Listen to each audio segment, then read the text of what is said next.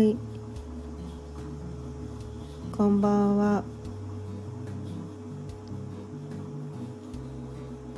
今日も6時になったのでちょいわるおかんの夕飲みほろ酔いトーク始めていきたいと思います。今日のお題はクリスマスの思い出ということでお伝えしていきたいと思います。まあ、毎回ねあのテーマを決めていろいろ私がこう学んできたこととかこう体験してきたこと、まあ、体験の中で学んできたことまあ学問として学んできたこと、まあ、いろんなことをねその中でこう腑に落としてきたこと。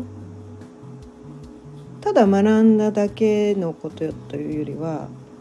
確かにこうだよねみたいな。なんかそういうね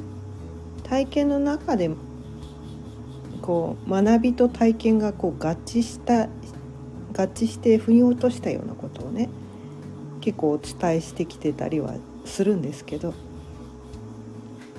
まああの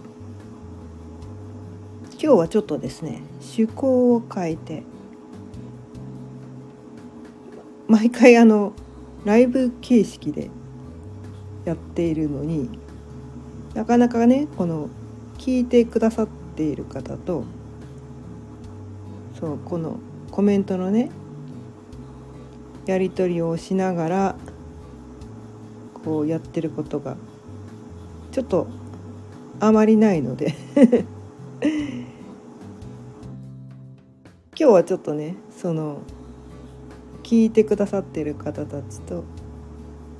このねクリスマスの思い出なんかをねシェアし合えたらいいなと思って。でまあ今日はねクリスマスイブなので12月24日で。ねクリスマスイブなので、まあ、せっかくだったらちょっと小難しいような感じのよりもちょっと肩の力を抜いて語り合うみたいな。なんかそんな時間にできたらいいのかなって思っています。でまああの日本人のね私たちってまあクリスチャンじゃない人の方が多いじゃないですか。クリスチャンじゃないのに、まあ、なぜかクリスマスはお祝いする。まあねそういう謎の民族なんですけど。でもね私ね実は幼稚園の頃カトリック幼稚園に通ってたんですね。だからといってねうちの両親がカトリックだったかっていうとそうではなくてなんかよくわかんないんですけど、まあ、たまたまよく分からずになんかここの幼稚園良さそうって言って入れたらしいんですよ。そしたらそこがたまたまカトリック幼稚園だったと。で私も当然ねそれよくわからないわけですよ。親に入れられたみたいな感じなので まあねその子やね子供3歳4歳ぐらいの子供自分で選べないんで そこにカトリック幼稚園に通ってたわけなんですけど。でそのね、まあ、カトリック幼稚園に通ってたから幼稚園の中に教会があったんですよね。で結構ね当時もう今から50年以上前の話なので当時あの私ね広島に住んでた時があるんですよ。生まれてこの方引っ越しだらけで鹿児島で生まれたんだけど生まれて直後になんか関東のね横浜辺りにも住んでたらしくてその後こう愛媛県にも住んでたらしくてその後種子島に行ってで幼稚園の時には広島に住んでたんですね。当時は広島に住んでた。広島ってね結構雪降るんですよね。なんかね今年はすごいなんか寒波が来てるみたいで。今ね広島も降ってるんじゃないでしょうかね雪ねきっとね。なんか高知の方にもね降ってるとかいう話ですけど。私は今宮崎に住んでるので宮崎はね今日は快晴で、まあ、雪も降ってなかったわけなんですが。まあ今からね50年以上前のクリスマスのね幼稚園の頃のクリスマスっていうのが一番私が覚えている最初のクリスマスっていうのがそのね幼稚園の頃のクリスマスなんですね。それより前のことはあんまねも覚えてないので一番最初のクリスマスの思い出。なんかねそこがすごくね強烈に私のこの記憶の中にとても強烈に残ってるんですね。でカトリック幼稚園だからそんな感じで教会があって結構大きな幼稚園だったから2階建てのこうねコンクリートのビルみたいなのがあってで別に体育館みたいなところもあったんですね。体育館みたいなとこがあって、まあ、舞台があってそんな感じだったんですけどで当時ですね私ねバレエクラシックバレエをね幼稚園の頃習ってたんですね。まあ、その後も、えーと、あちこち引っ越してこう岐阜行ったり小学校1年生の時には岐阜で入学してで1学期だけで岐阜で。その後も鹿児島に引っ越して。鹿児島でも小学校2個行ってみたいな。なんかもう引っ越しだらけの人生なんですけど。まあその後鹿児島でもねバレエを続けてたわけなんですけど、まあ、最初に始めたバレエを始めたのがその幼稚園のその幼稚園の中で幼稚園のそのね体育館でこうそういうバレエを教えてるっていうのがあったのでで当時仲の良かったお友達がすごいなんかこのバレエをやってるっていうのを知って私もやりたいっつって言って、まあ、バレエをやり始めたわけなんですよ。で、まあ、そのね一番最初のクリスマスイブの思い出それがちょうどそのねバレエの発表会がクリスマスイブにあったわけなんですね。でその当時まあクリスえっ、ー、と発表会でねなんかこう発表をして終わって暗くなって家に帰ってきてからクリスマスケーキを食べた。クリスマスツリーその時あったのかな？ちょっとそこまで覚えてないんだけど。でその頃ちょうど初めてですねこう我が家にこうテレビがやってきたみたいな。まあちょっと正確な日付まで覚えてないんですけどまだテレビが来ても間もない頃ですね。カラーテレビってやつ。ね。それまでテレビなかったのにテレビが来たみたいなでそのケーキ食べながらテレビを見た何のテレビを見たかでは覚えてないんだけどなんかそのテレビがあるっていうこととそのクリスマスで、まあ、子供だからケーキ大好きですよね。で発表会が終わってなんかこうまあそこそこ多分間違えずにできたんで自分的にはちょっと満足感に浸りながらお家帰ってきたらそのカラーテレビがあってケーキがあるみたいな。今日なんていい日なんだみたいな。なんかねそういうなんかすごいなんかこう幸せだなみたいな。なんかそれをねすごいなんかそのね感覚をねすっごく覚えてるんですよ。ショートケーキね多分食べたと思うんですけど、うん、なんかねそれが一番古い一番最初のクリスマスの思い出でしたね。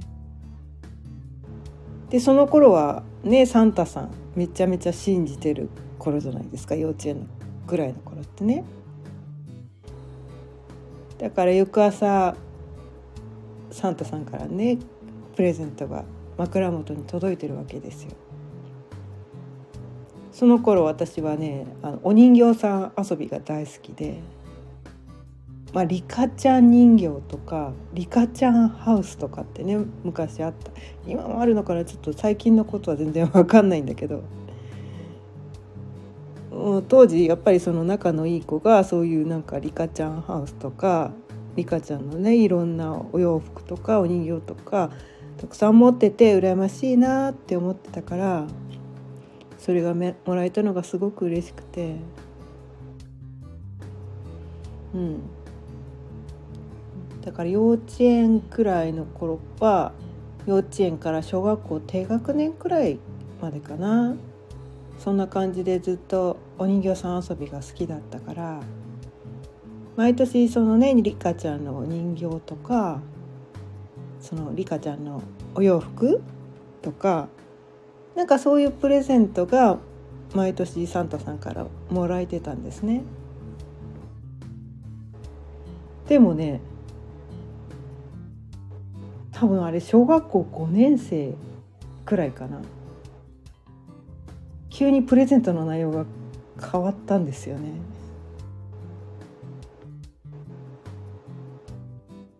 なんか小難しい本に変わったわけですよ。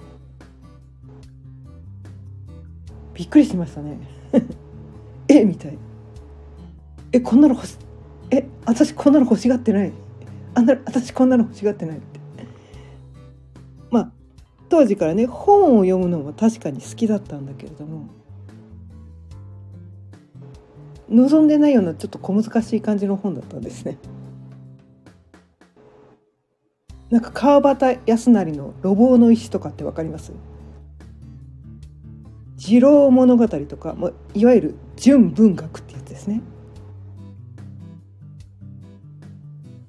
なんかそれにそういうのに変わってきたわけなんですよ。パールバックの大地とかわかります？まあ読んだことのある人はわかるかもしれないけどなんかそういうのにね毎年変わってきたわけなんですよ。でその頃からねもう実はサンタさんは親なんじゃないかっていう話を聞いて最初はちょっと信じられなかったんだけどそのプレゼントの中身が表変したことでなんかそれが妙に選択力があって まあ夢が壊れたのがなんかそこら辺の時期でしたね。だなんかねその小難しい本だから純文学で小学校 5, 5年生とかね、まあ、10歳そこらの子が本は好きだったけどそんな小難しい本はええええみたいな感じでえこんな本が読みたいわけじゃないんだけどとか思いながらもまあ本は好きだったので、まあ、読むわけですね。まあ小難しいですよ。面白くはない。楽しくはない。でも読む。まあ活字中毒だったからね。もうなんか本読んでないといられないような人だったんで まあせっかくいただいたんで読むみたいなでもねうーんとね確かに面白くはなかったんだけれどもこのね純文学っていうのがやっぱりなんかねその後の私の人生の教訓にとてもとてもなってきてなんか事あるごとにその中でこう読んだことがこうね何かの出来事が起こった時にその読んだ当時はその書かれてる内容がよく分からなかったりよく理解できなかったりしたんだけれどもそれがああの本はこのことを言ったのか言ってたのかみたいなね。そのいろんなこう人生の困難な場面とかなんか理不尽な仕打ちを受けたりしたとか思いもよらない出来事が起こった時にそのなんか小難しい本から学んだ読んで自分の中に残っていたことがすごく教訓になってうんななんだろう道を踏み外さずに済んだっていうのかな。あこれってそういうことだよねみたいな。ああの本に書いてあったこういうことかみたいな。なんかそういう人生の学びみたいなのにすごくなって。でそのねこのね多分小学校6年生の時にもらったのがそのパールバックの大地っていうねすっごい分厚いまあ児童書ではあったんですけれどもあれが深くてね最初読んだ時はちんぷんかんぷんだったんですけどこう年を経るごとにね何年かおきにずっと取っといて、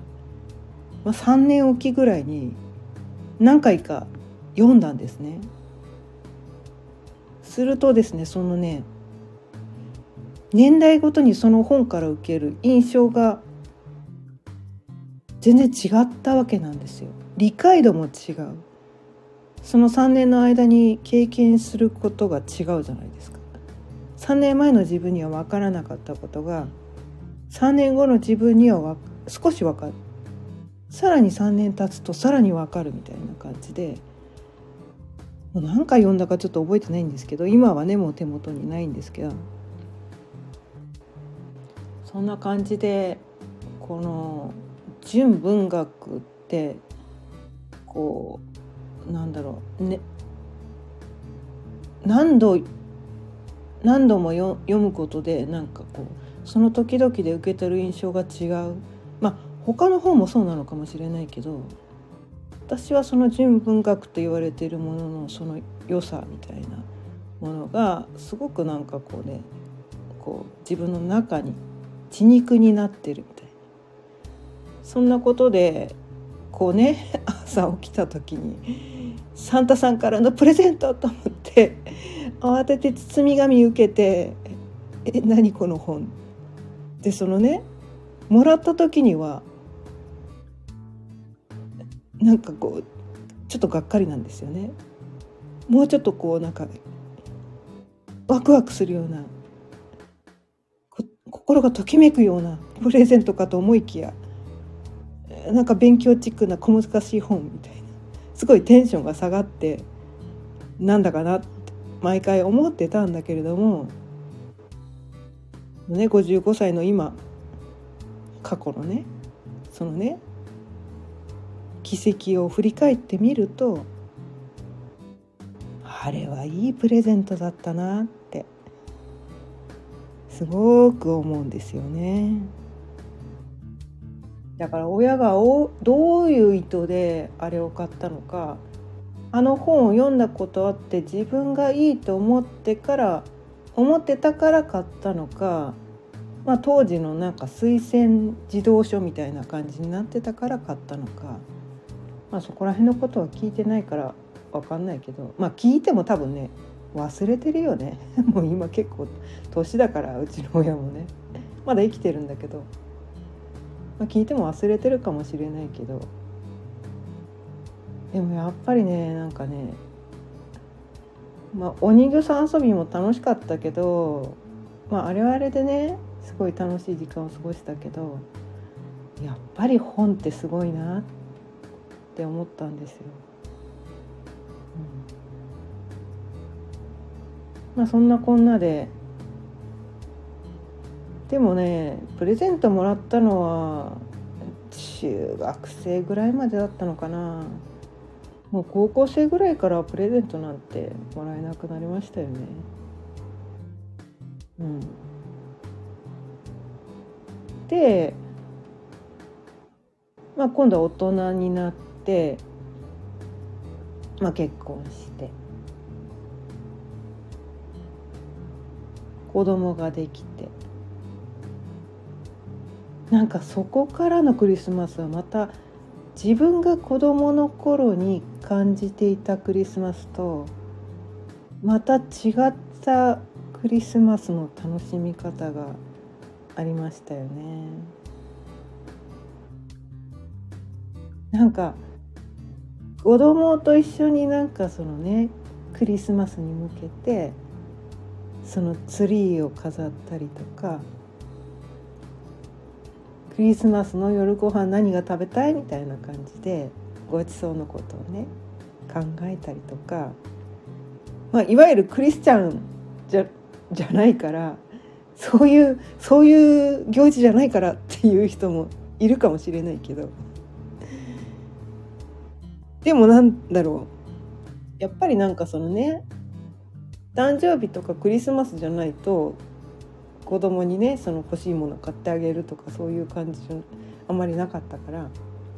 そこでど、ね「サンタさんにどんなプレゼントをお願いするの?」みたいな感じで「手紙書いた方がいいんじゃない?」みたいな感じで絵でか書かせたりとかねなんかそういうなんかこう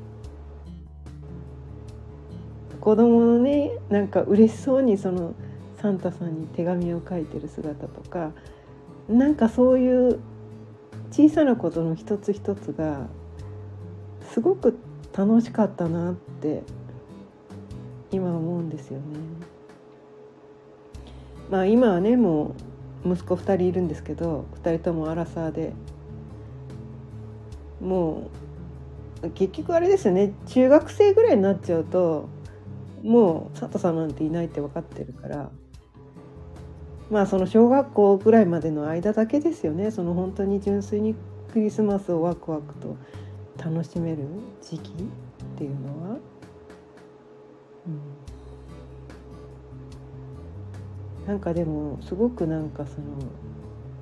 やっぱり子供の喜ぶ顔って見たいですよね。なんかそれがね見せてもらえたのがうん。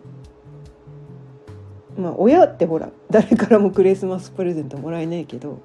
その子供が喜ぶ顔がプレゼントだったですよね。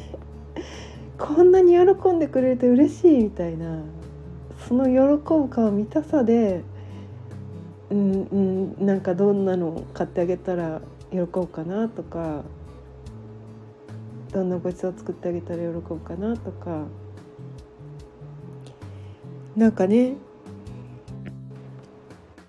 そんな感じで大人になってからはね。クリスマスを楽しんでたんだけど。でもね子供も大きくなっちゃうともうクリスマスとかね関係なくなっちゃって。とりあえずケーキは食べるかみたいなね。チキン食べるか。で我が家はね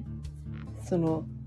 なぜかね私が好きだからなのかもしれないけどスモークサーモンとオニオンオニオンスライスのサラダがね我が家のクリスマスには定番なんですね。他のご家庭は違うかもしれないけど。このスモークサーモンのオニオンスライスのサラダ。多分他のところじゃ食べられないような感じの味付けなんですね。私すごい酸っぱいものと辛いものがすごい好きな人なんですよ。だからねそう味付けっていうのがまあ塩コショウとレモン汁と、まあ、オリーブオイルとかだったりするんですけど多分ね普通のご家庭でやってるのと比べると胡椒まあブラックペッパーですね。ブラックペッパーの量がおそらく桁違いだと思います。あと多分レモンも効きすぎだと思います。酸っぱい。酸っぱくて辛いみたいな。でもそのね酸っぱくて辛い。まあ超さっぱりみたいな感じの。スモークサーモンサラダが。脂っこいチキンのね救いになるわけです。ちょっとね私ね脂っこいものが苦手でね揚げ物とかねほんと苦手なんですよ。で濃い味のものも苦手でまあだから味付けの濃いものが苦手であのフライドチキンってしょっぱいじゃないですか。あれがどうも苦手で辛いのは大丈夫なんですけどしょっぱいのがね非常に苦手でまあ甘すぎるのもの苦手なんですけど。なんかそこのねスモークサーモンサラダ。作ってね。で子供たちがちっちゃい頃はケーキも結構手作りしてたんですけどちっちゃい頃はね子供たちもね喜んで私の手作りのケーキを食べてくれてたんですがまあ中学校ぐらいになったある日。でぶっちゃけさ買ってきたケーキのがうまくね？って言われて。だよね。ってなってそこから作るのをやめやめました。プロにはかなわないです。そこからは諦めました。作るのね。諦めました。あ結構節約志向だったので、まあ、作った方が安いっていう意味合いもあっていろいろ材料ケチったのも良くなかったかもしれないんですけど。それからはねケーキはね買ってくるようになったんですけど。皆さんどうですかね？クリスマスの思い出って聞いてくださってる方なんかもしあれだったらシェアしてくれればあれなんですけど。まあね子供たちがね大きくなっちゃうとねなかなかクリスマスって言ってもこうちっちゃい頃のようにねこうパーティーって感じじゃなくなっちゃいますよねなかなかね。でもね私は今日はちょっとね30歳のトランスジェンダーの長男坊と一緒に買い出しに行っていろんな食べ物買ってきましたケーキはねなんかね前もってちょっと用意して冷 冷凍物なんですけど。なんかミックスベリータルトとかいうね。生協やってるんで生協で発注しといたのがあるんですけど。チキン買ったり。なんかチーズ買ったり。チョコ買ってきたり。ちょっとしたクリスマスパーティーをね今日はしようかなと思って。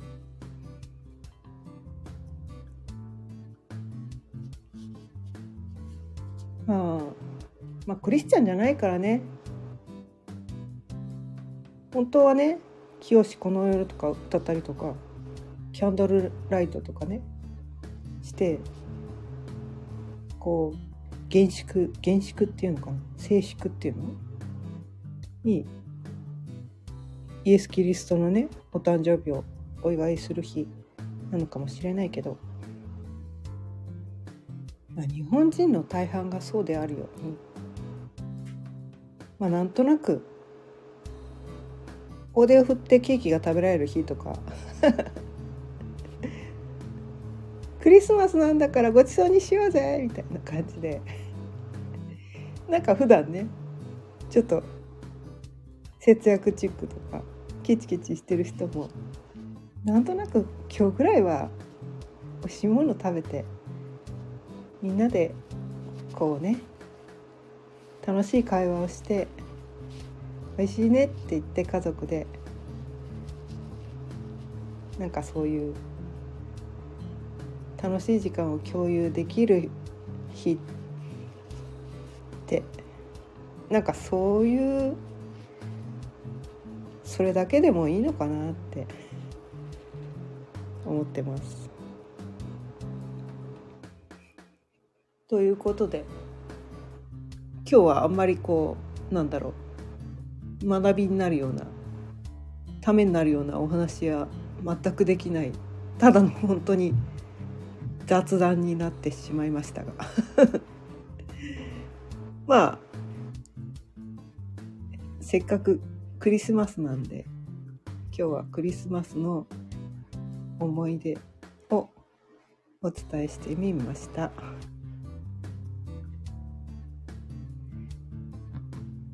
ということで今日も30分過ぎたのでそろそろ終わろうと思います。毎日夕方6時からだいたい30分ぐらいライブ形式でお伝えしています。また聞いていただけたら嬉しいです。今日も聞いていただいてありがとうございました。それではまた明日。さようなら。